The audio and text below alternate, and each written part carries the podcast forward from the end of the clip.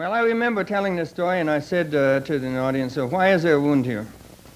And the woman said, um, whenever you're doing something serious and important, there's always a wound involved. You can't escape out of your old habits without a wound. You know what you're saying? There's going to be a wound. Whatever you do, that's movement. There's going to be a wound. So, um, so I think that's right. So, what is the wound? Well, as I mentioned, releasing the wild man is really the same thing as starving to be a mother's boy. And you have to give up that admiration you got from your mother. The male ego is very weak, really, in many ways. And it loves that admiration from the mother. Oh, you're the best. You're so wonderful. Your father's a creep, but you're wonderful.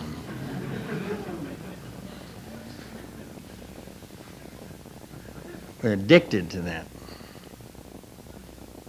So he's not going to get that now from the wild man. Do you feel it? He's not going to get that sort of adoration. So there's a wound there in doing that. And then, you know, there's very strange things involved. Uh, for example, Achilles was wounded exactly in the place his mother held him when he, she dipped him in to become immortal. She was holding him by one tendon and one leg, and she dipped him in, and that's the only place that didn't touch.